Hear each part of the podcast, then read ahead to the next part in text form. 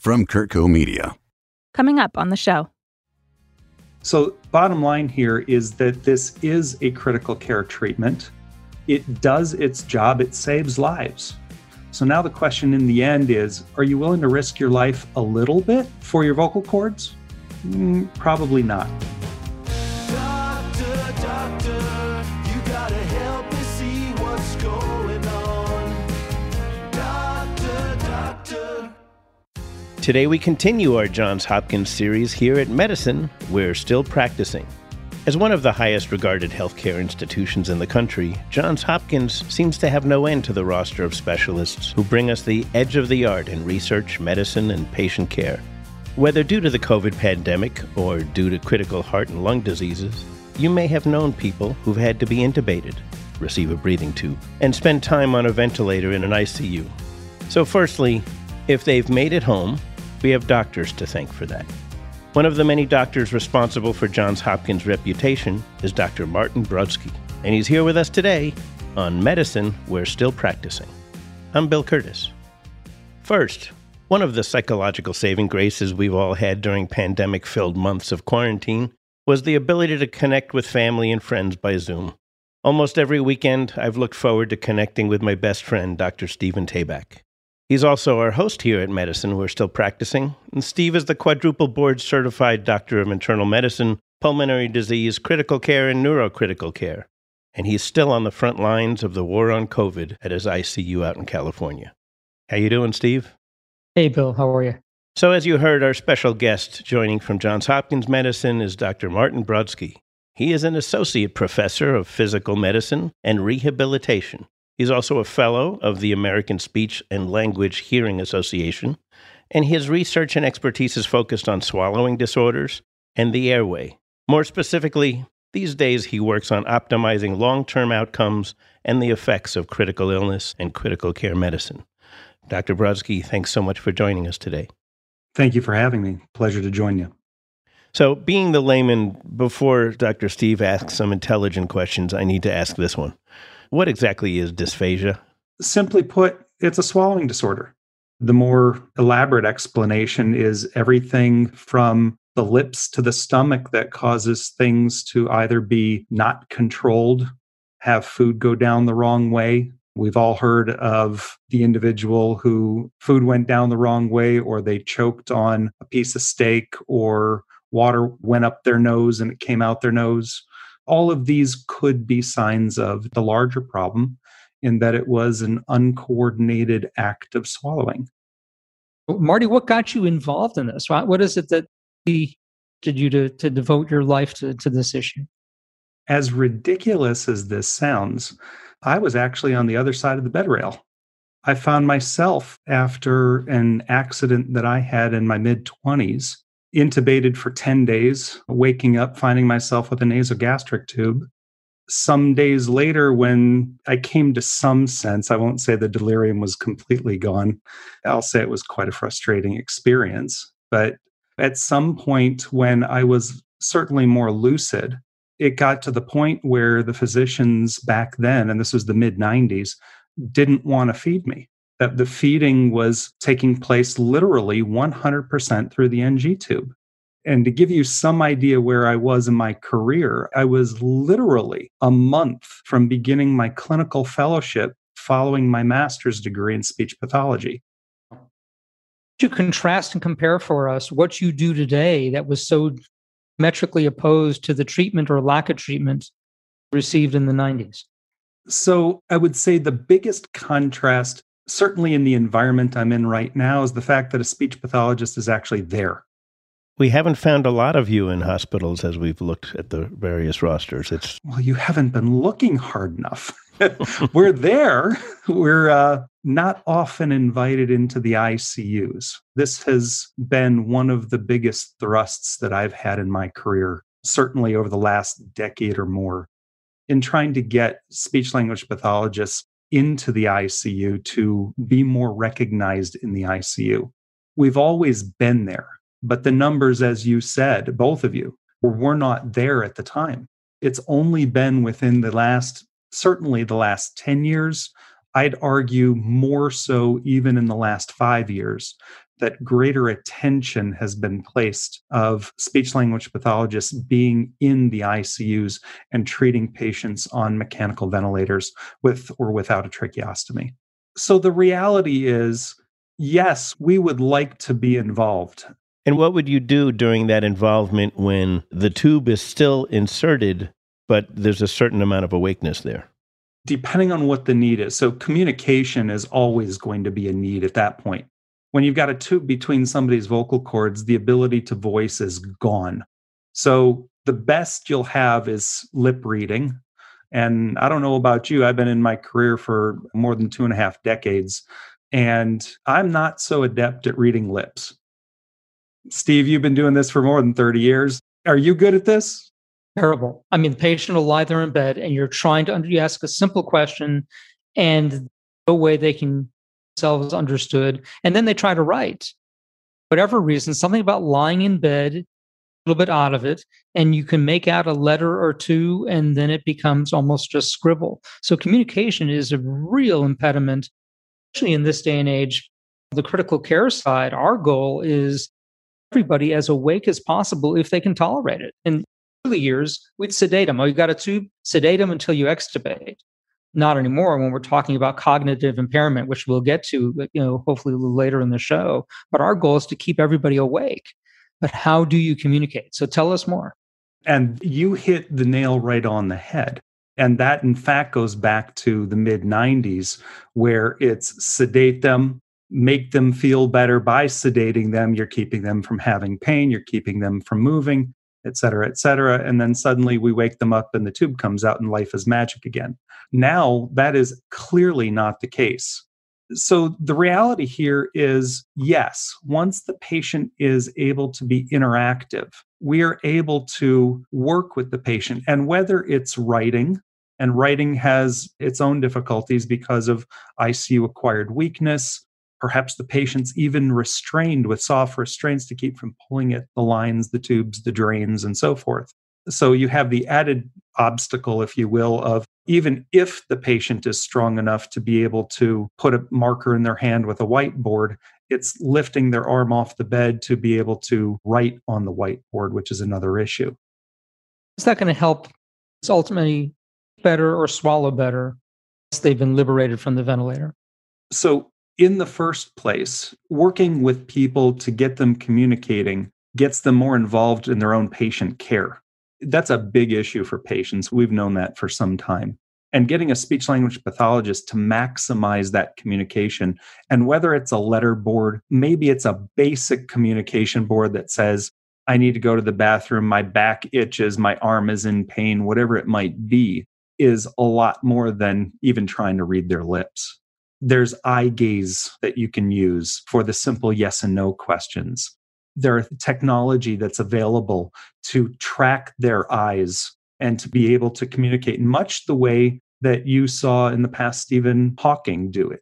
Now, he had a more advanced communication board, but you can see that there really is a continuum there that we're able to meet the patient's needs and meet the communication needs, where you have the communication even with the nurse or the physicians or the therapists that walk into the room, and the patient has a question or needs to tell you how they're feeling.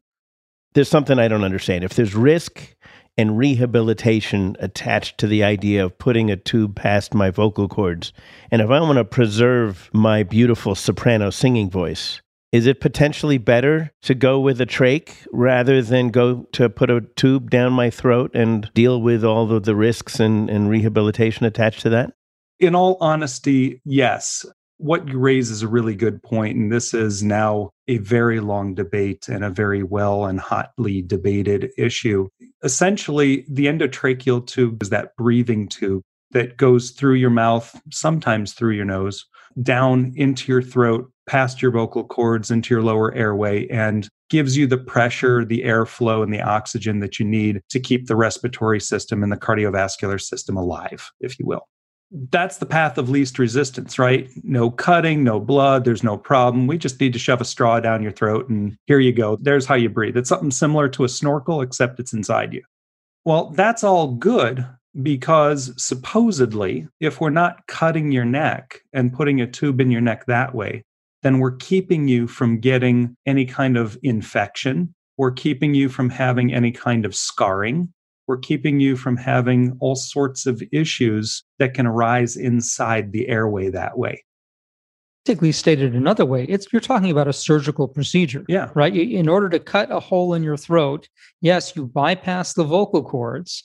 Vocal cords will not be damaged, but you are subjecting a patient to a surgical procedure that could have major hemorrhagic complications. Now, it's very rare. I mean, hands of an experienced ear, nose, and throat or surgeon, hands of an experienced practitioner, risk is low.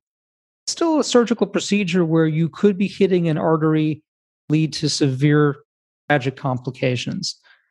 Say I put this tube down your throat for five days, you're not going to have vocal cord damage. Would you choose? So those are the negative effects of a trach, right? The negative effects of the endotracheal tube, uh, we've kind of alluded to, is because you're passing the vocal cords, and let's say Steve and his colleagues do everything perfectly, that the tube goes in, they don't touch a thing on the way down, life is good, it's an atraumatic experience. That's only where the problems begin.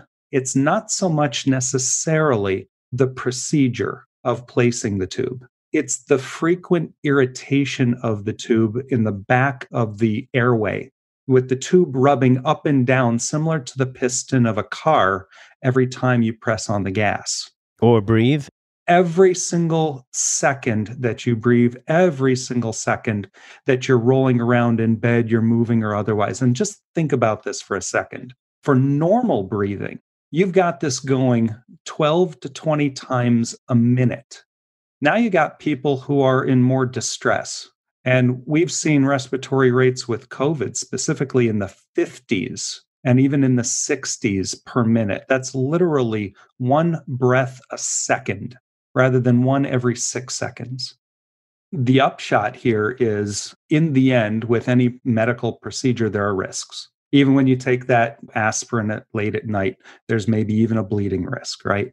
So bottom line here is that this is a critical care treatment. It does its job. It saves lives. So now the question in the end is, are you willing to risk your life a little bit for your vocal cords? Probably not. And vocal cords heal and swallowing heals, and this is all a matter of rehabilitation, or is there more risk than that? There is risk. And right now we're working on a study. I've got an R oh one in conjunction with Dale Needham and Vinci Pandian, who is a critical care nurse. We're taking a look at what these effects of critical care treatments are on the airway. There are some patients, miraculously, even eight days of intubation, they look similar to you and me who's never seen a tube. There are other patients that you take the tube out in five days and they look like a train wreck. With COVID patients that we've seen, they're the mixed bag between the train wreck and the train wreck that has more edema that's in the airway that we can barely even see the train wreck that's under the edema. Be very selfish here and ask that there's probably, it won't be to their lives, but what can I do as an intensivist to minimize the damage, to optimize the outcome? So there are a couple studies that have done most recently. Speech language pathologists, otolaryngologists have had for a long time the notion that reducing the size of the tube is one of the biggest factors in reducing the amount of injury that can happen post-extubation.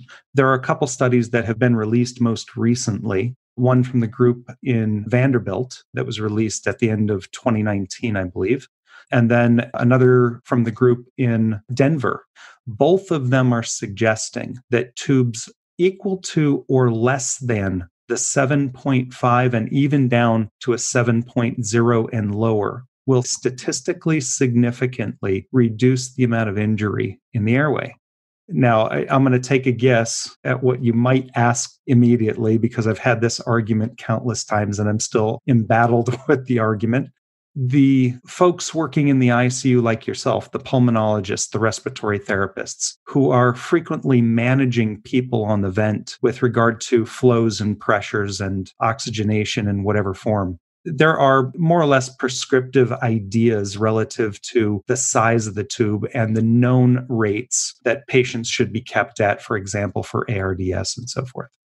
In addition to the fact of the ever-looming prospective bronchoscopy, where we need to be able to place the endoscope into the breathing tube as a conduit to take a look at the lower airways and still maintain oxygenation and pressure and so forth around the endoscope. The reality is that I think there needs to be a push to get those scopes a lot smaller, if that's one of the issues. The only thing that they're lacking is a light source, because the camera's perfectly fine. I work with a two point six millimeter scope to take a look at the vocal cords. To give you some idea, the bronchoscopes are well above four. But the predominance of that is the lighting. It's the light source. So if the light source were greater, we would be able to be just fine in shrinking the size of that scope. Right. From my perspective, I have two issues. It's a little archaic because we can overcome it a bit, but of the tube, the greater the resistance.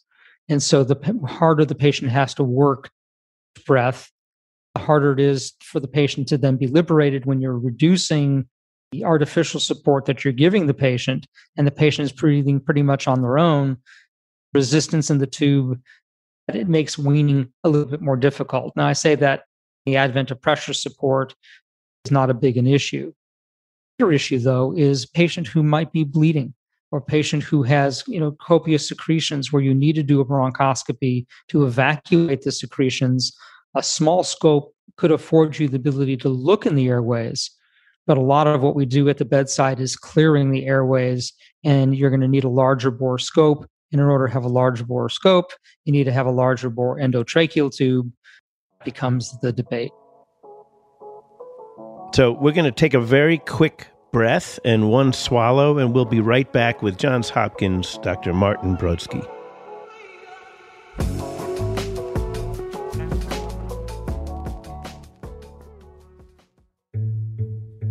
A Moment of Your Time, a new podcast from Kirkco Media. Currently twenty-one years old, and today I felt like I'm magic extended from her fingertips down to the you base of my spine. You have to take care spine. of yourself, because the world needs you and Trust your Trust me, voice. Every do-gooder that asked about me was ready to spit on my but drink. Her fingers were facing me. You can feel like your purpose and your worth is really being questioned. It's going to stop me from playing the piano. She buys walkie-talkies. Wonders to whom she should give the second device. Cats don't love humans. We never did. We never will. We just find ones that are... The beauty of rock climbing is that you can only focus on what's right in front of you. And so our American life begins. We may need to stay apart, but let's create together. Available on all podcast platforms. Submit your piece at kirkco.com slash a moment of your time.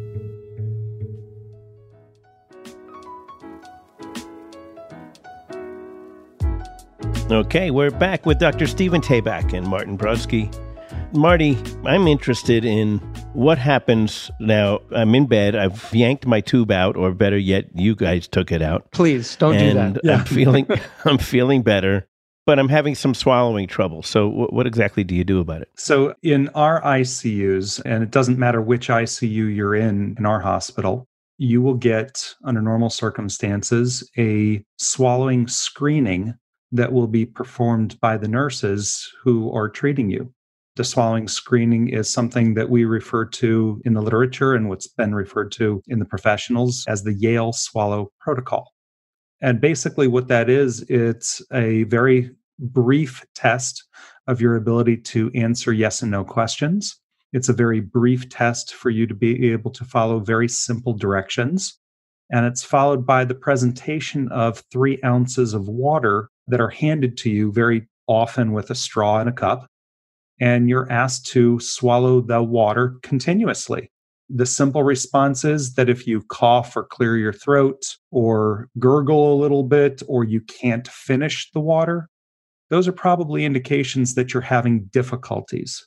And at that point, then we go for the full speech-language pathology evaluation, where you have a speech-language pathologist come by, They'll do a cranial nerve exam, which basically takes a look at the sensation and the motor skills, your, your muscles, how they're working all around your face and your neck and your ability to turn your head, all the things that make your tongue move along those lines.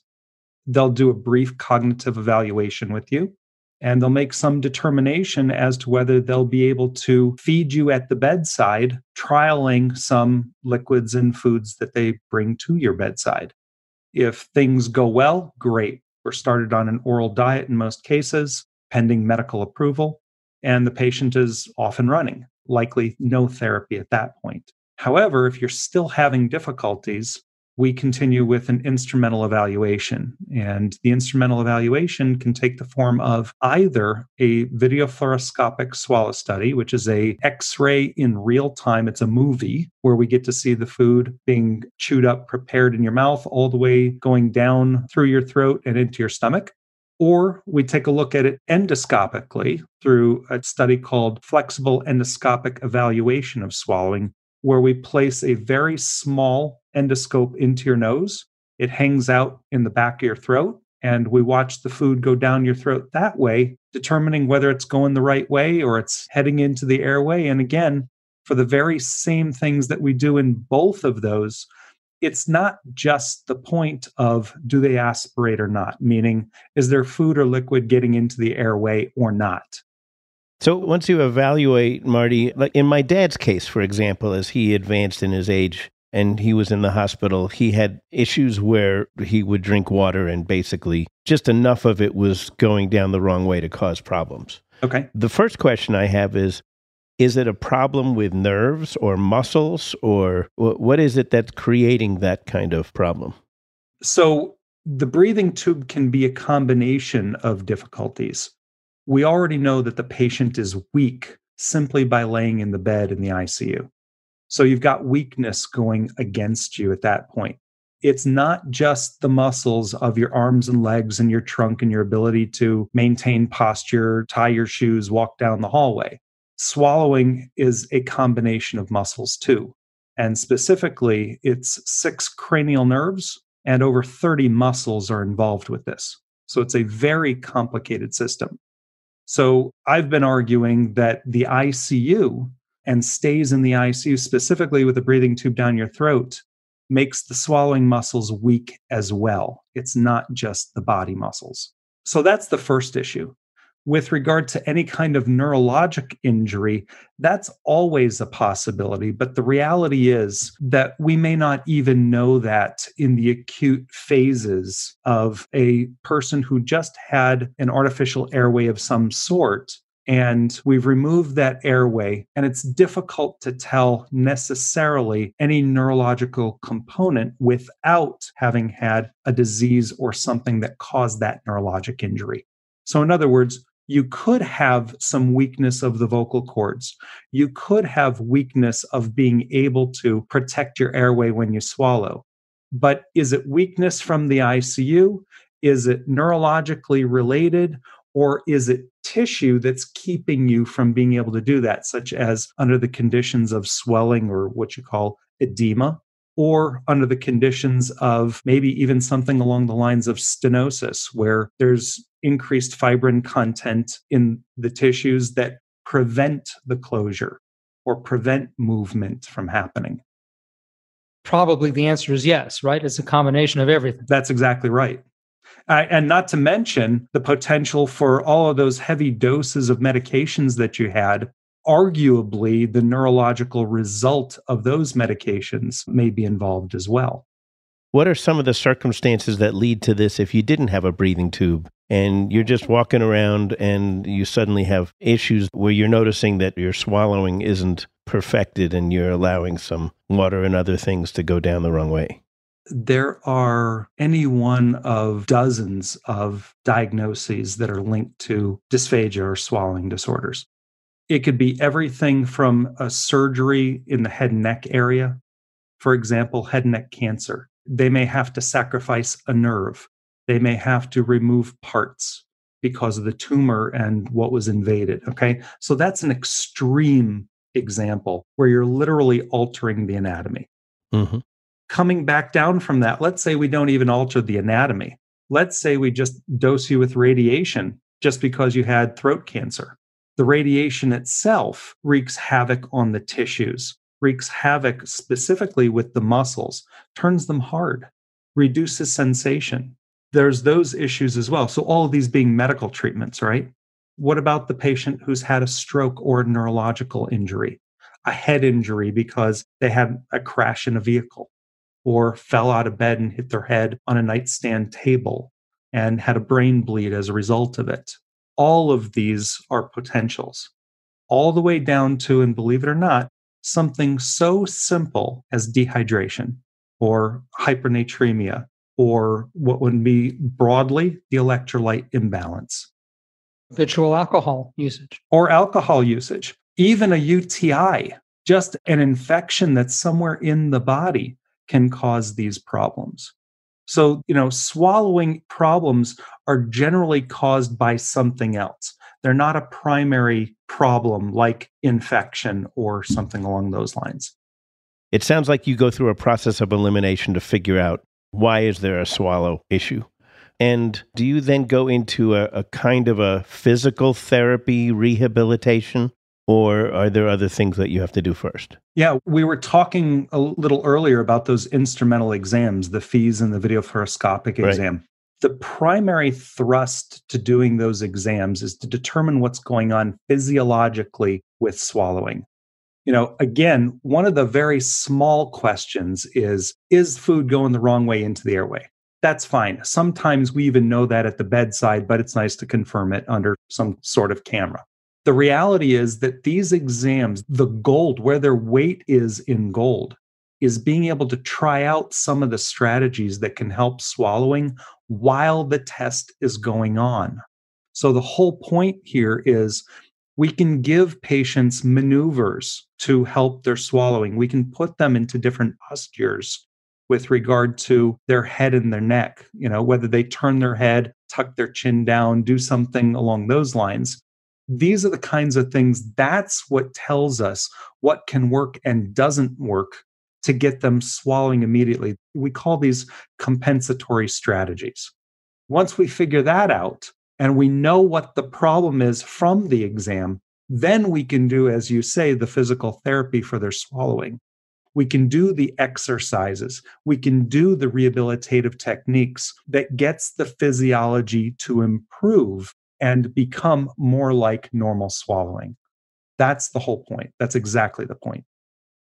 So if I may, you go through a process with bringing someone back to as normal a swallow as possible, and you help them to get discharged from the hospital. For those of us who are at home and grandpa comes home, what should we be watching out for as family that can give us an indication that perhaps there's a challenge here? Yeah, to corollary to that, what can the patient and family members do at home with the person who's suffered this illness or injury to help improve the situation for them uh, without the aid of a therapist? So I think one of the big things is recognition, sensitivity, however you want to think about it, just simply noticing that there is a problem. So how do you notice what's a problem, right? How do you define what a problem is? And what I would say is consistency of the behavior, frequency of the behavior. So every one of us, I have yet to be in a room with anybody who's not coughed or cleared their throat during a meal, but they only do it once or twice. They're not doing it on every swallow or every other swallow. And that's what I'm talking about. It's the consistency of the behavior and the frequency of the behavior. The occasional cough here and there, probably not a big deal. We all do it. But one that's happening persistently through a meal, or even throughout the day, somebody may be coughing or clearing their throat frequently throughout the day. And again, separate from illness, okay? This is just on their own saliva, for example, or the drink of water that they have during lunch.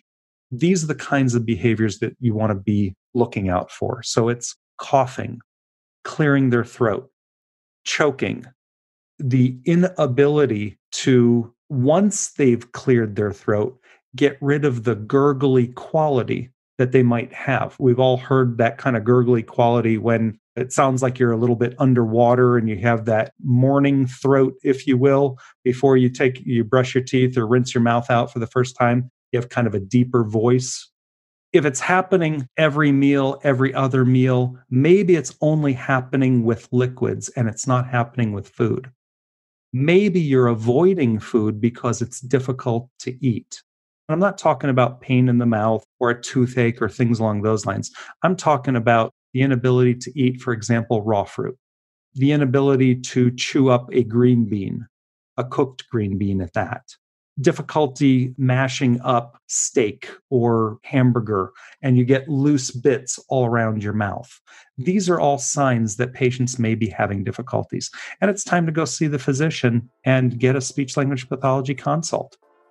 Well, Marty, you know, we could go on for another hour and just talk about day-to-day speech pathology and other issues that you come in contact with, but I'm afraid we're out of time today. I hope you'll come back and join us again. How would we contact you if we have a loved one in the hospital and believe we need your care? Probably the best way to get in touch with me if you had questions about patient care or even research is through my email address, and you can reach me at m. B. Brodsky at j h m i dot e d u. And then uh, the Twitter profile is at M B Brodsky, PhD.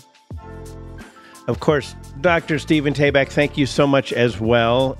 Medicine We're Still Practicing is produced by A J Mosley, engineering and mastering by Steve Rickyberg. Music for We're Still Practicing is composed and performed by Celeste and Eric Dick. Don't forget to hit the subscribe button so you don't have to hunt around for our next episode. We'll catch you next time, everyone. And oh, tell your friends not to be jerks. They should wear masks, and when it's their turn, get vaccinated. Have a good day, everybody.